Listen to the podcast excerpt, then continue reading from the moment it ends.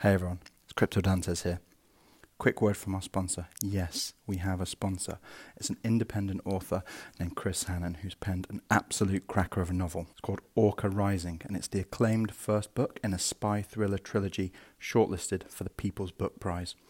People are comparing it to the likes of Hunger Games and The Maze Runner. If you enjoyed those, you're going to love Orca Rising. So check it out. That's O R C A Rising, Orca Rising on Amazon. And you can also buy it directly from the author himself. That's csjhannon.com slash crypto. C for crypto, S for sugar, J for J, hannon.com slash crypto. And Orca Rising can be yours for just 150,000 sats. Get it now before the price goes up. I'm in before the film rights. Uh, welcome to Crypto and Grill.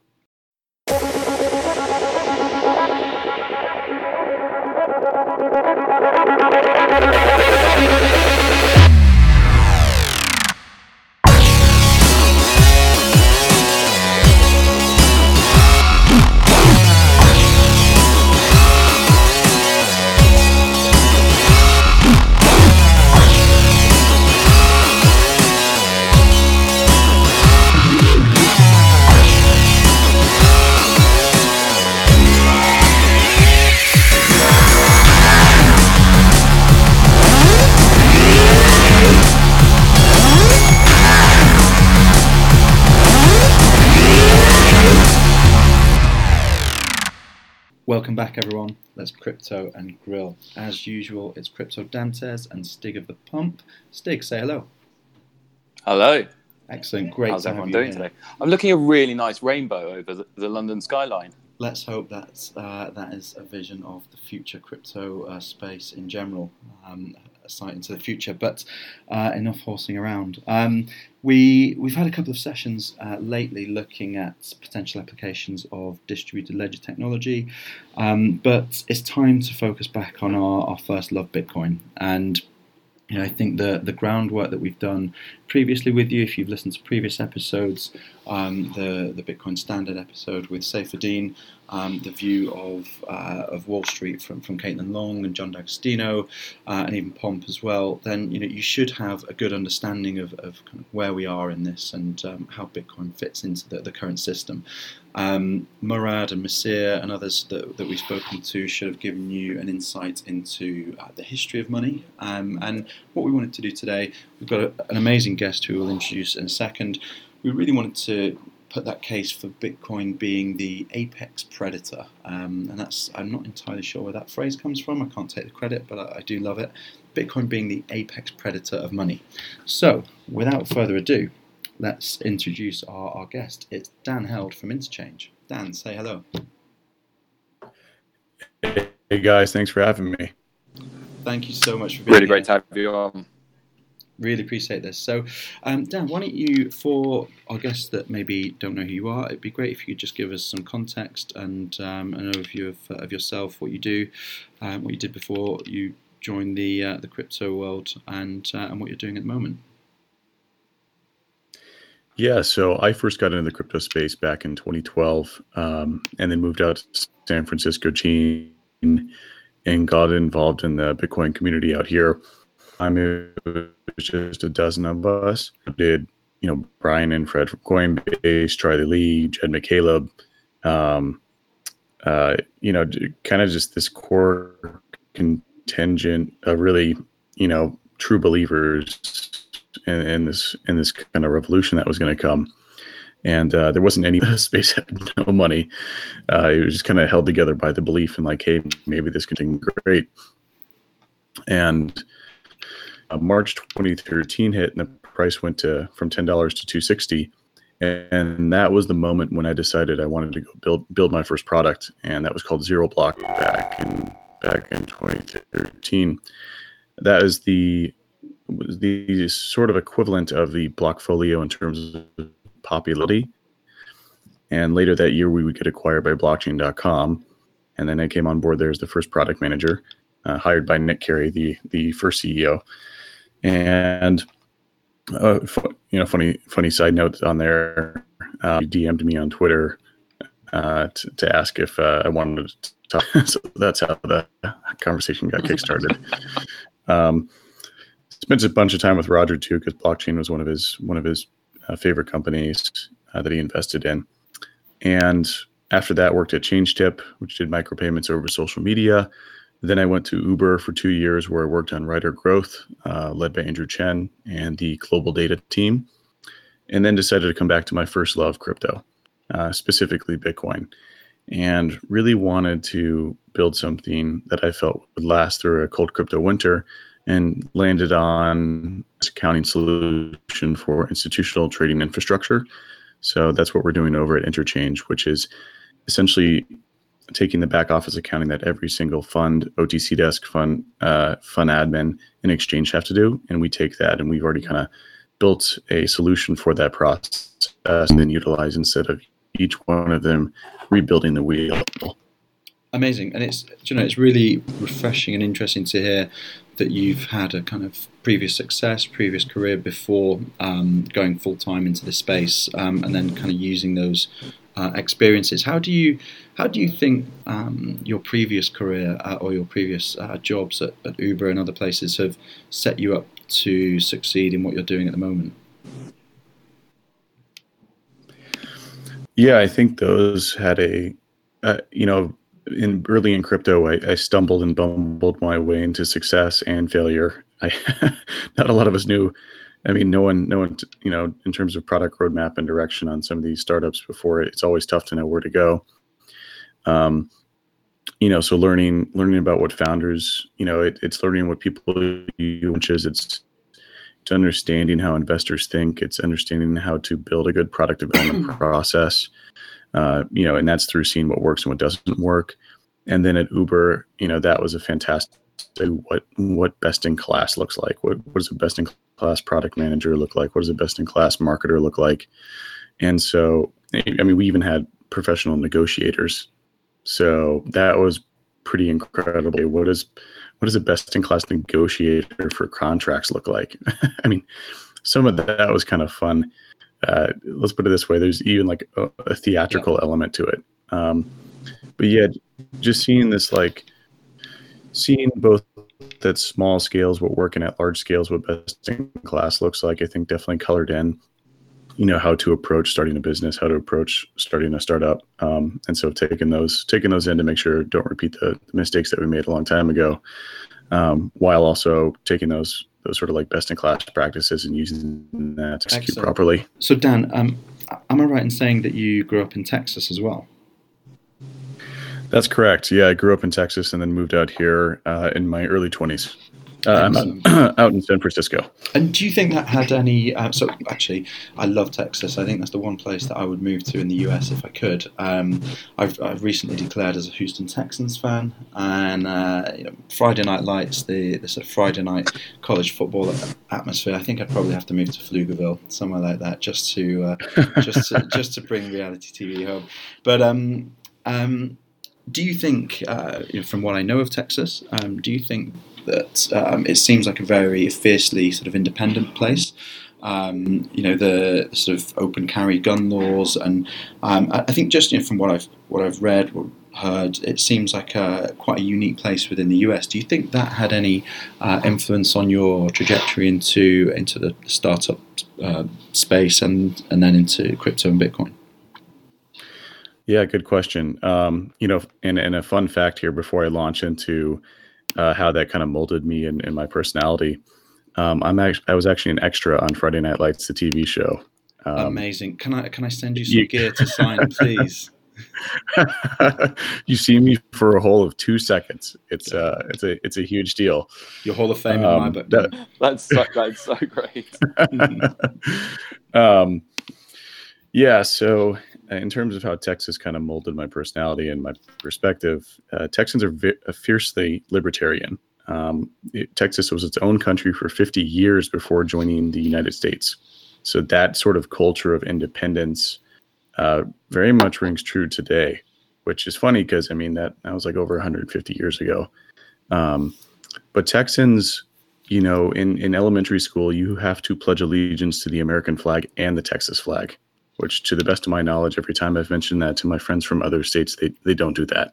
So I think that's a very unique trait. Um, Texans, of course, you know, continuing along that libertarian path. Almost everyone owns a gun. Um, you know, I think people strictly believe in property rights as you're legally allowed to uh, shoot someone who's who's uh, stealing your property uh, rather than shooting someone based on the threat of your life. So, you know, Texans very much strongly protect property rights.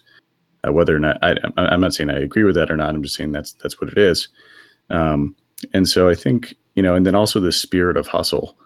You know, I the Texas weather is very harsh. Um, kind of that heat gets you moving. It's around 110 degrees Fahrenheit for a good 100 days in the summer. And so, you know, you're kind of constantly being active, moving, hustling. Uh, you, you know, there's a very like strong build culture there. So I think all of that very much kind of influenced my, my skew to libertarian ideology, uh, kind of being fiercely independent, believing in freedom.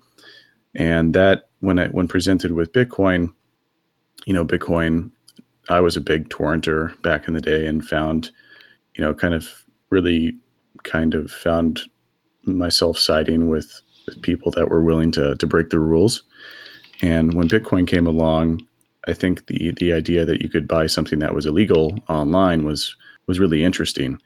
And I wasn't technical and I didn't know how it worked, but I was like, this is a this is a a uh, an example of what it can do, and that was really really interesting um, sort of like a, a good use case to show, hey, this is what immutability or hard to seize assets look like. Um, and then once I dug down, you know, once I went further down the rabbit hole, I was like, oh wow, the monetary policies uh, from the Austrian School of Economics, and I was like, oh, this is really cool. Um, you know, if Bitcoin had a central bank that chose an inflation rate at whim, I don't think I would have been interested.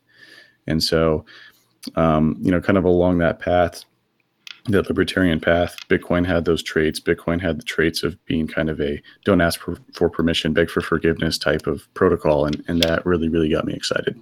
Do you think, uh, do you, just to come in there, do you think that's having a material effect on kind of the popularity of Bitcoin at the moment? Because definitely, more as we progress generally across the globe, I'm making a massive generalization.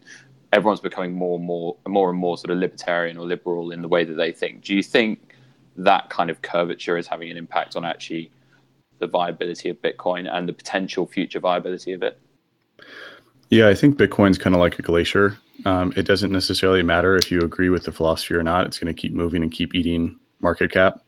Um, so, in terms of does it require people to believe in it? Not really. It people will will flock to it to find an immutable, hard to seize money as as socialist policies become more popular across the world. So, I, I, think that just the functionality of it alone will attract adherents enough. Uh, I think they'll come for that and then eventually have to buy into the libertarian ideology, as that is a core functional requirement of Bitcoin, as no one can rewind a transaction or choose how assets are allocated other than the person who controls a private, other than the individual who, that controls a private key. So, um, it sort of force, forces people to believe in libertarian ideology, which I think is a good function because libertarian ideology inherently is about consent and freedom. It, it's hilarious in California where we believe in consent for your body, but we don't believe in consent about your money, which your money is a represent, representation of your time and energy. So is a representation of your body. So you know, I think this is something where, yes, I would prefer if if we can craft narratives that will resonate on different frequencies that are not just libertarian. And I think myself and others are trying to do that, where, you know, Alex Gladstein from the Human Rights Foundation talks about how the Bitcoin is for freedom. And I think that's a great way to put it. Um, and that, that really resonates with many different types of people, whether you're libertarian or not. I think a lot of people agree that freedom is a good thing. Yeah. And one of the, and an interesting so that, and from our uh, discussion with John D'Agostino, he was saying actually everyone, all everyone cares about is what Wall Street thinks about Bitcoin or what is going to do about Bitcoin, and that's the same in the UK as well with our markets. But actually, may not be for them. It may be for everyone else across the globe. I think asset allocators, whether it be institutional asset allocators or retail, will continually look and chase after assets that either bring them a good, a great return, or provide them some measure of protection against seizure. Coin 21 happening events all make it a very good viral, give it a very, very good viral loop functionality to have speculative bubbles, which bring in new waves of attention and then and the bottoms, the people that truly believe stick around. And so I think when these asset allocators, I look, I think Bitcoin doesn't really care who invests in it, but we would be remiss to kind of brush aside the 200 trillion in assets under management that are managed by institutional traders if they only move in 0.5% into Bitcoin, which is minuscule.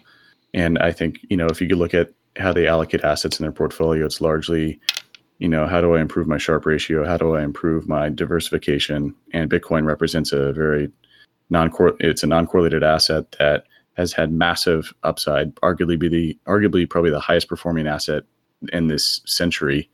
Um, and so I think they would be remiss not to invest in Bitcoin, even if they don't believe in it. Agreed. Yeah, and so just uh, you touched on it briefly there, Dan. But before we get really deep into um, into Bitcoin or a lot deeper into Bitcoin, What's your read on the current state of, of the economy, uh, global economy, and um, you know, do you think that Austrian economics has got a legitimate chance of uh, becoming a more mainstream or more broadly and widely adopted um, mode of thinking?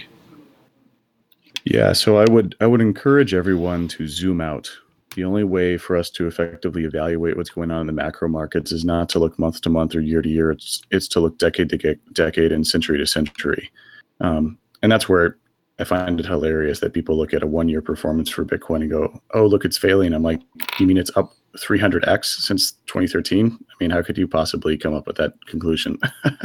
it's bizarre.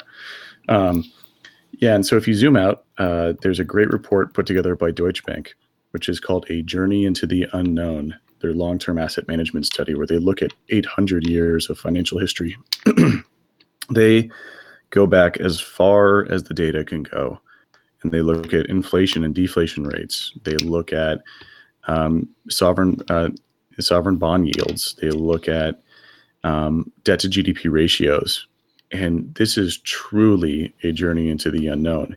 We have never had such a a decade broken infrastructure in terms of of of like debt to GDP ratio or rate of inflation. We've never had it so broken before. And not only is it broken in some big countries, it's broken across almost all countries. And and that's why Deutsche Bank wrote this is they go, look, this is unparalleled. Um, this has never happened before in history, other than brief periods of time during warfare, but never this bad in peacetime. And so you have that combined with, as well in the report, the rise of populism has never been higher than right before World War II. This is a there's a lot of volatility on the horizon. Um, only the most anti-fragile monetary policies will survive, and that's what Bitcoin is. Is Bitcoin was built to be this very anti-fragile currency and its monetary policy ensures that the incentives have been aligned that it will survive very, very stressful events. And that's why it survives such volatility and such early uncertainty. And so it was kind of built to be that super rigorous currency that can survive anything. So what do you? So what can you see being the tipping point then between this going from uh, what people perceive as kind of a pet project for individuals to something that is widely accepted. Let's make AOC president and see what happens. Good. Actually, there was a, there was a great quote uh, on Twitter, I think today, um, uh, where I think it was uh, one of the heads of Wells Fargo. She was quizzing and questioning in, in either a Senate uh, commission or, or, some kind of government forum, um, asking why Wells Fargo wouldn't pay for um, the damages due to some kind of oil leak. And the the response was quite straightforward, which but it was also alarming. Um, the uh, the response from the bank was, "Well, we provide the financing. We don't operate." The oil um, pipeline. So, yeah, the I mean the fact that you would want to hold a bank um, and a financing uh, outfit accountable for something like that either just shows um, a lack of understanding um, and uh, the thought that maybe you can finance everything by printing money, um, or she was trying to prove a point that perhaps she didn't quite land. But it was interesting viewing nonetheless.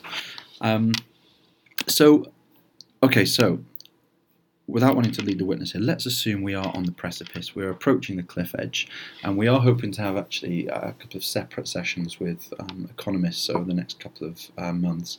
But let's assume we're on the, the precipice, and at some point, as you said, the debt level grows too high. It cannot be repaid. Um, inflation, high, high inflation starts to set in. Maybe the, the US dollar, the, the euro starts to um, come under some pressure. Um, maybe there's um, a call for a switch to a sound money, whether it's gold or Bitcoin or both. Um, for someone new to the space, why should they care uh, about Bitcoin? Uh, what does it mean? Um, you know, if I'm new into the space and I'm hearing about the notion of sound money for the first time, what's the best mental model to put in place to, to try and understand Bitcoin and what it represents? Yeah, there's there's a couple ways to look at it. I think above all else, Bitcoin is a vote for you. It's a vote for you amidst a sea of uncertainty. You have politicians and bankers continually manipulating your life through voting in of bills that you have to pay for and central banks debasing your currency. Bitcoin is a vote for you. It's a vote for you to where no one should be able to take what's part of you, which is that money. That money is energy and time, and only you willingly, as a willing participant through consent, should give up that money. Um, I'm not saying that people shouldn't pay their taxes. I think they should. I'm saying, you know, once you've already paid your taxes, you deserve to keep that money preserved. And Bitcoin does that. And when it comes to other like ways to think about in terms of a monetary policy, why Bitcoin versus why the existing financial system is if you look at any financial any period of financial history, it's ripe full of breaches of that trust with the central bank and the population. Um, you know, it's it's you you would it's impossible not to look at a slice of time and find some central bank that's failing. So, essentially, what they're doing with your money is that they're they're printing more and more, which continually debases the value of your currency that you hold in your wallet it's the uh, the reason why your grandfather could pay for you know a uh, stick of gum or a coke for a penny and you got to pay two dollars. Um, that's a great example of how they erode your the value of your money over time. And that may seem not that big of a deal because inflation is made to incentivize you to spend uh, spend lend or invest. However who has the moral right to tell you how fast or slow you should you should spend your money or invest your money who has the right to sit, tell you that, oh, we're going to erode your money by 1% a year and that will incentivize you, or 2% or 10%. And so, as we've seen, it's it's impossible to choose a proper rate of inflation, and, and all of these central banks are essentially driving a car in rearview mirror. Um, you've got the the central bank as the driver, and the car as the economy, and the central bank is using information in the rearview mirror, historical data, and then looking through an extremely foggy um, dashboard, or sorry, uh, you know, windshield, uh, because you can't see the future. And then they're they have a really big delay on the the brakes, the brake, gas, and steering wheel, and so it's essentially a blind person trying to drive the economy, and it, it's just not possible. Um, so we've seen countless examples of this failing. I think Keynesian economics, if there was ever a chance for uh, Austrian School School of Economics to when it's it's right about now. I don't know when the next financial crisis is going to happen, but central banks have all but exhausted. I mean, they're they're all preaching negative interest rates, which is absurd, and I don't think the mainstream populations will be very happy with that. Um, they're reaching a point to where there's it, it, there's no other move. All the moves are done. I don't know when that's going to be. I don't know if it's in two years or ten. It might even be twenty these things take a long time to happen. And and I'm certainly not preaching a doom and gloom sort of event. I, I think this is just a natural cycle of things. Um, central banks rise and fall. Um, there's epochs of eras of certain types of governance structures that rise and fall. And I think in our modern day culture, there's probably going to be a lot less violence with with this sort of changeover. Um, and Bitcoin offers something that's super compelling, which is freedom for every person in the world to to flee oppressive bureaucratic regimes. And so um, I think that's kind of the value prop for Bitcoin. And thanks for that. And it's really interesting at the, the time of which we're seeing this because, um, you know, Bitcoin came into life at a sort of seminal moment. It, it, it launched uh, right in the middle of the last financial crisis. At the minute, at the moment, if, if you look around the world, we're also starting to see a slightly different shift and, and more authoritarian governments um, taking control. And, and in China, you know, the the experiments that are going on there with social credit scoring. I think this. I think you mentioned um, Alex Gladstein earlier. You know, um, if you've got a system or a, a, digital currency that's controlled by a central bank, and assume there's no paper and everything is completely digital, I think not not many people seem to realise the dangers that that could perhaps bring in society and the um, 1984 um, type of a state that that could uh, facilitate. Um, so, what are your views on um, on privacy within within Bitcoin, within individuals, within money, um, and do you think that uh, that's something that people need to educate themselves about? Yeah, privacy is a that, that's a hard that's a hard one to convey because a lot of people say, "Oh, if I'm not doing anything wrong, then I shouldn't have to worry about it," and that's not the right mental model to have. Um, you know, it, it's the fact that it gives the government power over people, and with that power, you can change the way that 400 million people think. With that power, you can change the flows of how their money moves, which that money is a representation of 400 million lifetimes. Um, and the any any edit of that money edits the entire stored energy or stored time. Yeah, the stored time and energy of their that entire population. Um, there's nothing more impactful. So privacy brings a nice element because with privacy, now the governments can't censor what you spend your money on or what you how you how you vote with your money because um, money is information money is speech and so privacy enables the individual to buy, sell things that they consider to be okay and that they consider to be a a transaction where I you know there there isn't you know if someone knows you're buying a certain type of medication or someone knows you're buying a certain type of product you might not buy that product because you're afraid that people will know. And that could either be detrimental to your health or it could be detrimental to like how you think. And so you know, and and then as well, it could be used as leverage against you. And so I think, you know, it's it, privacy is a, a core element of of the future of money. Now, when it comes to uh, when it comes to people, you know, when it comes to Bitcoin and how it's used there, I think uh, with Lightning Layer Two for Bitcoin, that definitely brings around privacy. Uh, with the with the um, onion routing feature that it has. So that's I think really really cool for Bitcoin. A lot of other coins have been experimenting with privacy on layer one. Uh, so in terms of implementation, privacy is easier to talk about, harder to implement, and I think there's trade-offs between having privacy on layer one versus layer two. But I, I don't want to go too deep down that rabbit hole. No, that's fine. Um, so so you mentioned a bit around education there. So how important do you think education is going to be in gaining mass adoption, um, or do you think it's simply a case of the narrative will slowly speak for itself more and more over time? Yeah, since there's there's no marketing team for Bitcoin, each conversion into Bitcoin was basically peer to peer. It's someone putting money into Bitcoin, that the price rising, and them telling all their friends about it, friends, family, coworkers, and it's sort of like the perfect viral loop um, and so each person who prophesizes Bitcoin is essentially spinning up their own narrative. Uh, now, granted, if everyone was sharing insights across which narratives were working or which ones weren't, we might improve our conversion rate into bringing people into Bitcoin as, as believers. But uh, you know there is no centralized system or decentralized system for us to share learnings or share A/B tests of like, hey, we used we used this language on a on a Facebook ad and that converted people. Um, that was sort of the experiments that we we would run at Uber, and you know isolating all the different variables and seeing what messaging would would convert or resonate with users. And I think, you know, um, again, Bitcoin is kind of like this glacier. It doesn't really matter if you believe in it. You just kind of have to. Um, it's like it's the highest performing asset as an asset allocator. You'd be remiss not to add it to your portfolio since it's uncorrelated and it's the highest performing asset this century. Um, so it doesn't really matter if you believe in it. It's just a it's just a proper thing to do.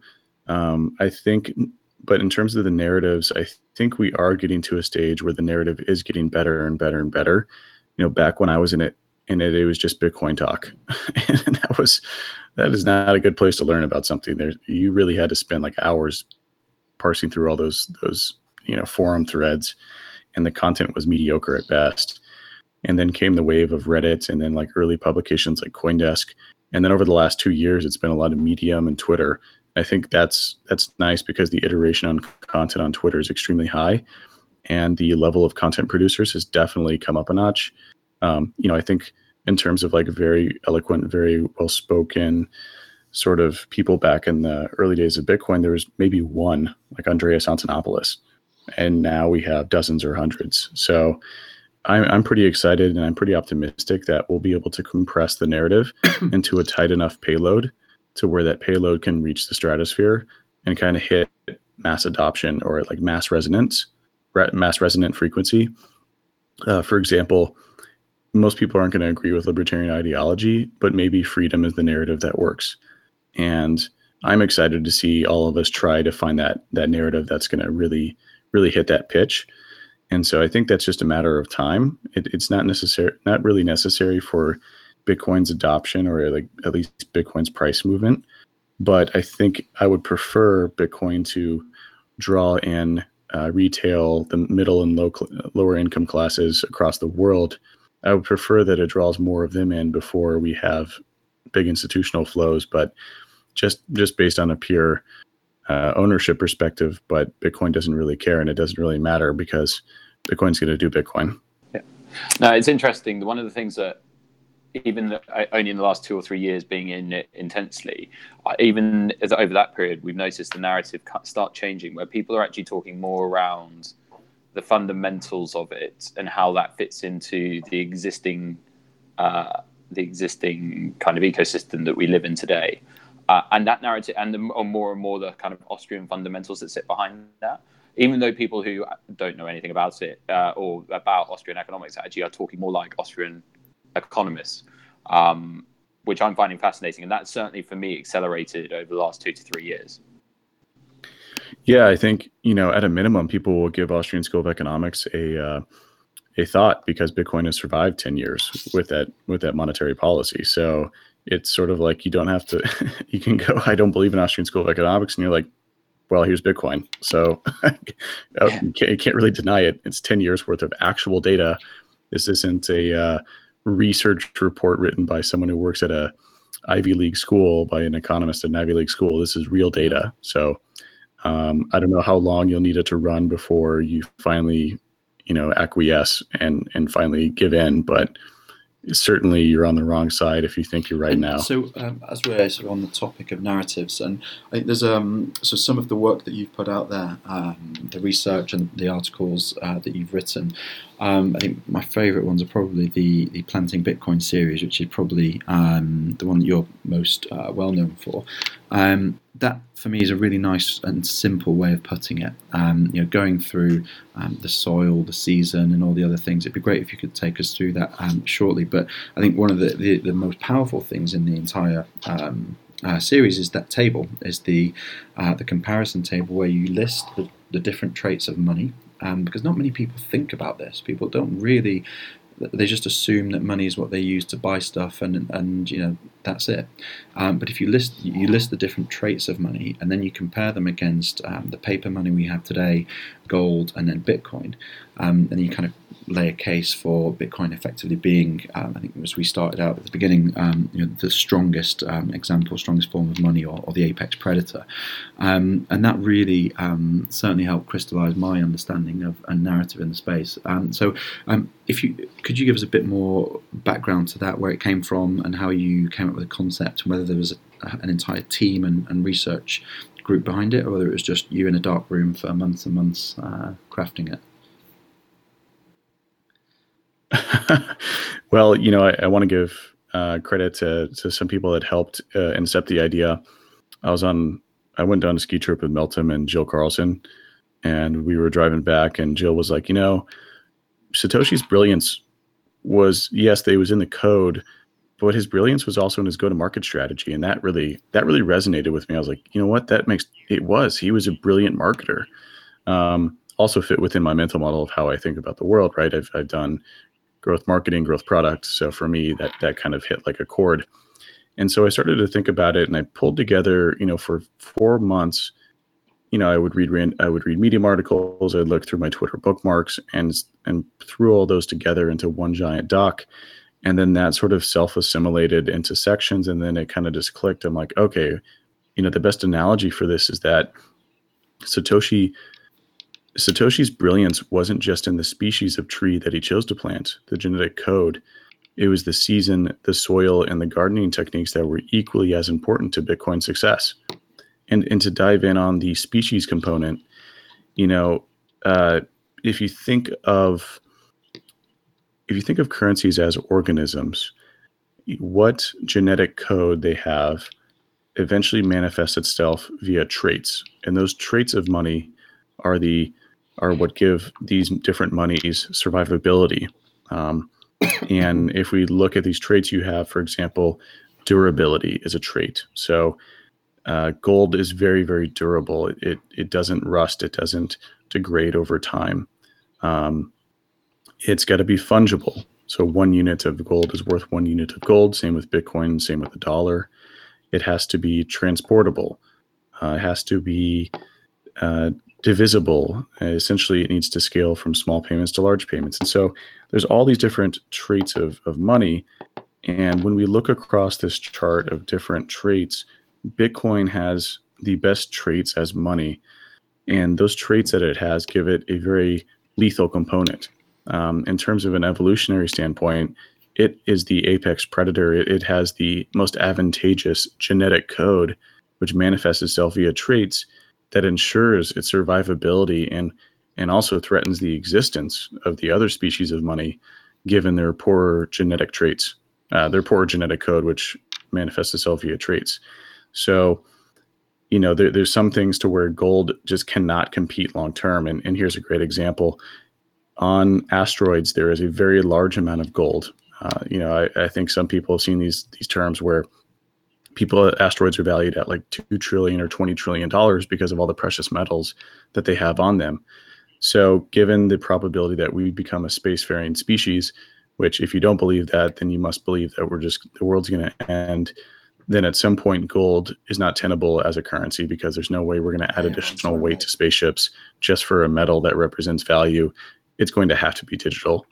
And so with gold kind of eliminated long term as a potential you know, that's one example of, of, many different traits that Bitcoin has that's superior than gold is, for example, it's weightless and can be transported immediately across the world or across planets. You can transfer Bitcoin to Mars or the moon. Uh, the moon, you wouldn't necessarily need to use like a layer two scaling solution, but with Mars, you'd have to open up a lightning channel.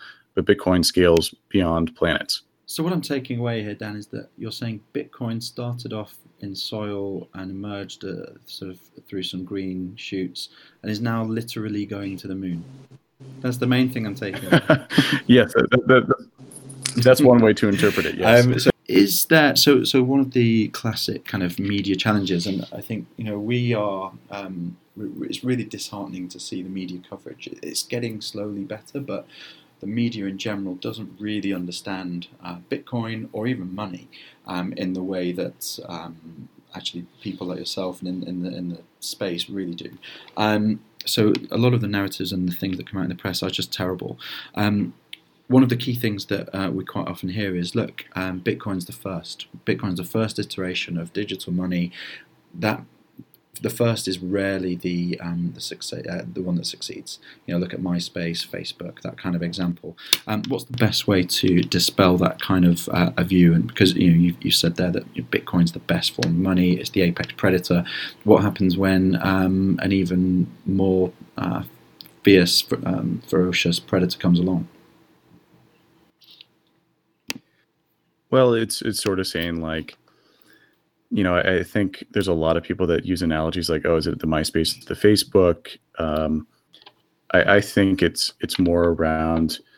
This isn't just a social network where you can switch and there's zero cost. Um, this is something you store your money into. you spend the time to learn about it and you store your money into it, and it requ- requires a certain amount of belief. Um, so I think that gives Bitcoin very strong network effects And Bitcoin's network effect relative to other crypto assets, if you look at Google search trends and look at Bitcoin versus, let's say, the number two one, Ethereum, and you look at the search volume for buy Bitcoin or buy Ethereum, which that query is, I think, a, a, more narrow, better defined query because that shows intent to buy, which is essentially the demand side. Um, it's 7x the amount of volume. So, you know, Bitcoin has the largest number of current hodlers. It has the strongest philosophy around what the protocol is meant to do. Um, Bitcoin's core protocol is supposed to enable it, it is enables it to be Gold 2.0 uh, which has very strong protocol market fit or product market fit with those seeking to use it. It's a great way to store money uh, into a ledger that is impossible to mute if you want to send it to someone else and is extremely hard to seize. And that has a good value prop for a lot of people across the world. And these other crypto assets, either either going after that use case or going after other ones. If they're going after other use cases, those have largely been uh, to be determined if those are actually valuable. Um, Bitcoin's use case, I think, is the highest TAM and and the most valuable one to go after. Uh, if you rebuild the capital markets, that's an incredible amount of money and an incredible amount of total addressable market. And so, I think you know if you're competing with Bitcoin, you have to compete with not only its genetic code, so the code itself you have to compete with its launch strategy and its perceived fairness and its mythology and its its its Lindy effect of surviving for 10 years. And so, for example, um, Satoshi stayed pseudonymous, which meant that anyone could project whatever they wanted Satoshi to be. Whereas if you have a founder, that those founders, uh, you know, positive qualities and negative qualities will be highlighted, which decreases the social scalability of the protocol. Mm-hmm. Um, and then you have like the the launch strategy. You know, Bitcoin didn't have value for a year and a half, so those coins circulated freely, and almost everyone would agree Bitcoin's launch is the most fair, uh, versus every other launch, which is perceived to be tainted as having some sort of unfairness to it. Um, and then finally, like Bitcoin, ha- Bitcoin has a very unique uh, characteristic where it has horizontal gene transfer, where if it sees genetic code in other species of money that it likes, it can absorb that code. So Bitcoin doesn't just stay static; it is constantly evolving to be the apex predator, um, and it's evolving in a way because it, you know it's evolving in a way to where it's not going to just add any new genetic code that looks cool. It's going to only add genetic code that looks that has been proven to be useful in its survivability as money. Yeah, and it also has the ability to see what others have tested in in their methods and apply it in a different mat- matter. See the result, the, as you say, the A/B testing. They, it can see the A/B testing that other products do, and affect the, the kind of input those tests on its own protocol. Precisely, yeah. I can look at genetic code that looks to be performing well, or or at least is interesting, and can take that and absorb it. And so, given the massive network effect, plus that capability, plus its perceived fairness, plus a bunch of other factors you know, it'd be really hard to take out the number one currency. And so, so many people talk about I one of basically one of two projections, one of a projection over the next year or two years, the 12 to 20 month, 24 month view, or the when we get there in 50, 100, whatever it is years time, this is what it will be. Uh, based on that, uh, kind of those uh, those points, where what does 10 years from now look like for you? Let's pick a midway ballpark. If we were to think about Bitcoin at its 20 year anniversary, what do you think it looks like?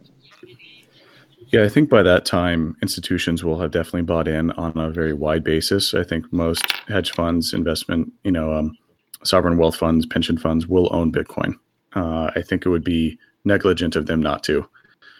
And so that will mark a very distinct moment because Bitcoin will have moved from being viewed as worthless to it as just used for money launderers and drug dealers to being owned by every prestigious individual or entity in the world.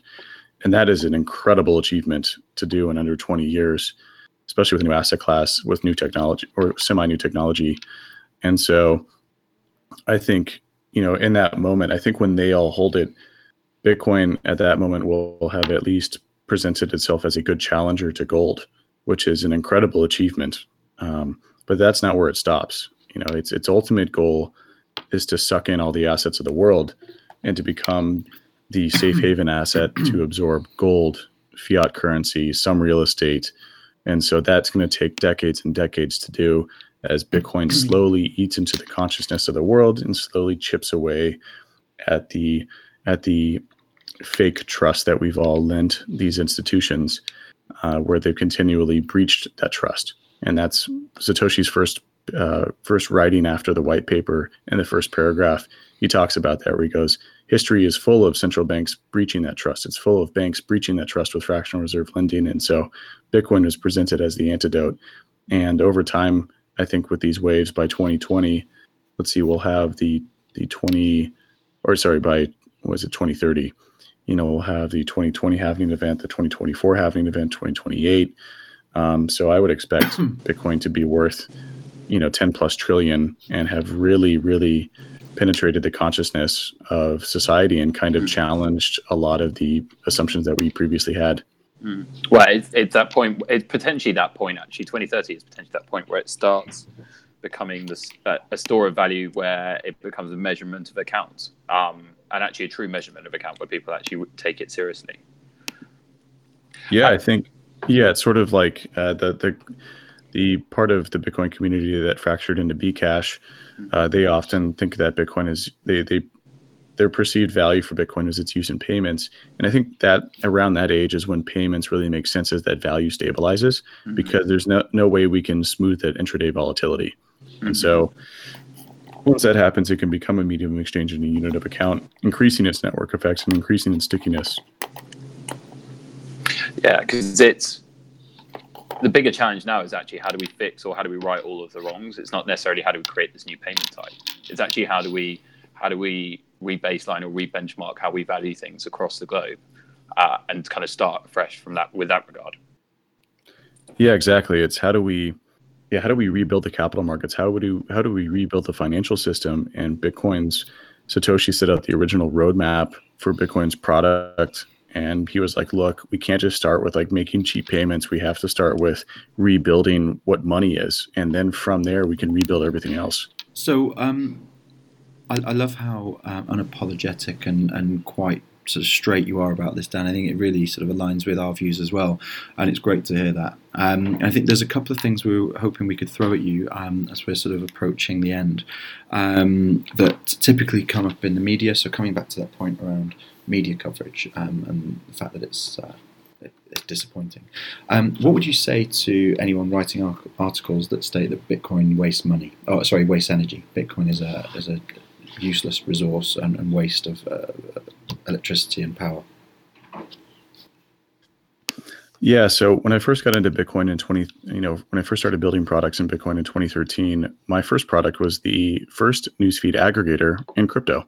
So we took uh, at the time CoinDesk didn't exist, so we scraped the R Bitcoin, the subreddit R Bitcoin, uh, the hot thread. so that's that's uh, I in 20, 2013 I probably read every single headline. I uh, literally every single headline. So you know I, I've I've kind of been very very much disillusioned with the media since then, um, and and I've tried to pick apart why, and I, I think it's largely you know due to you know look I get it. You guys are great writers you're great narrative creators and you stitch together a complex narrative and you have to do it in an afternoon and you got to crank out three of those.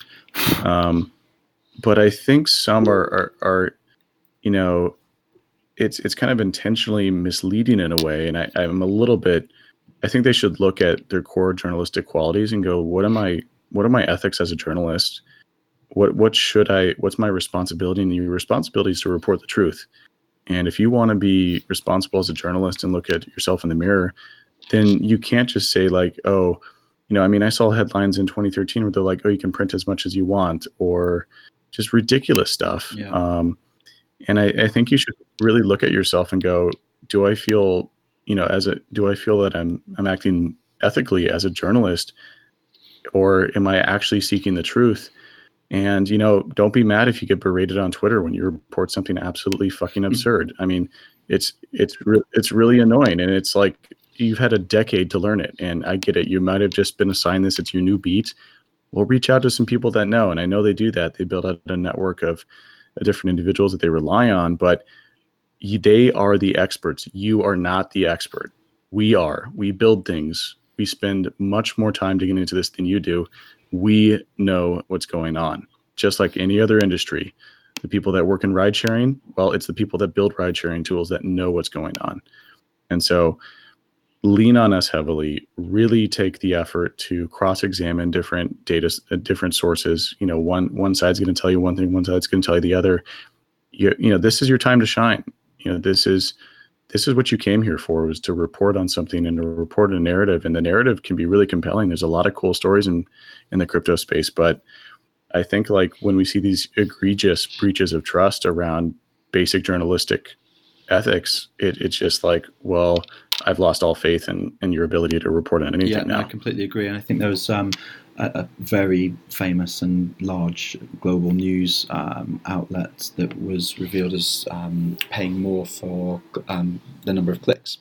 Uh, that journalists would write. So you know they're they're incentivized to write clickbait uh, headlines and poorly uh, and more sensationalist um, articles because it just got more eyeballs on it and they got more money as a result. So that that certainly doesn't help either.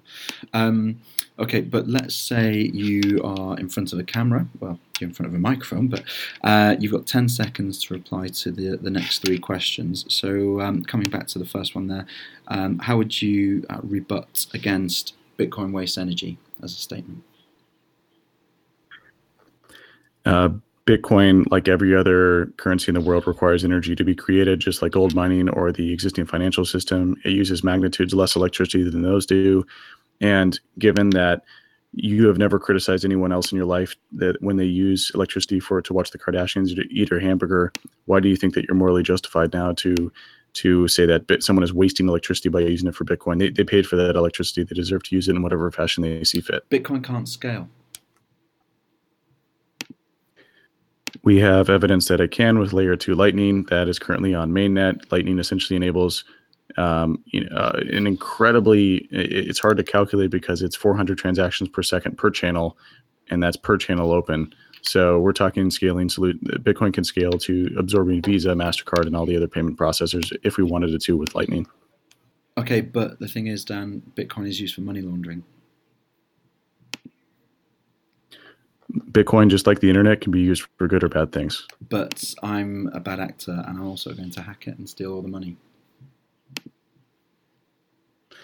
Yeah, we wouldn't turn off the internet though, and we're not going to turn off Bitcoin. So some people are going to use it for bad, some people are going to use it for good. We can certainly help police some of those activities on the endpoints, which can, can be the exchanges or different wallets. That's the end of our lightning round. Thank you, Dan.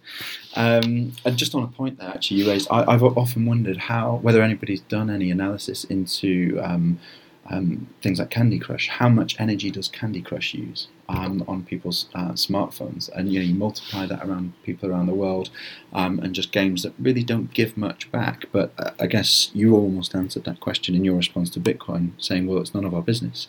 If you, as a consumer, are paying your electricity bills, then you can use that electricity however you see fit.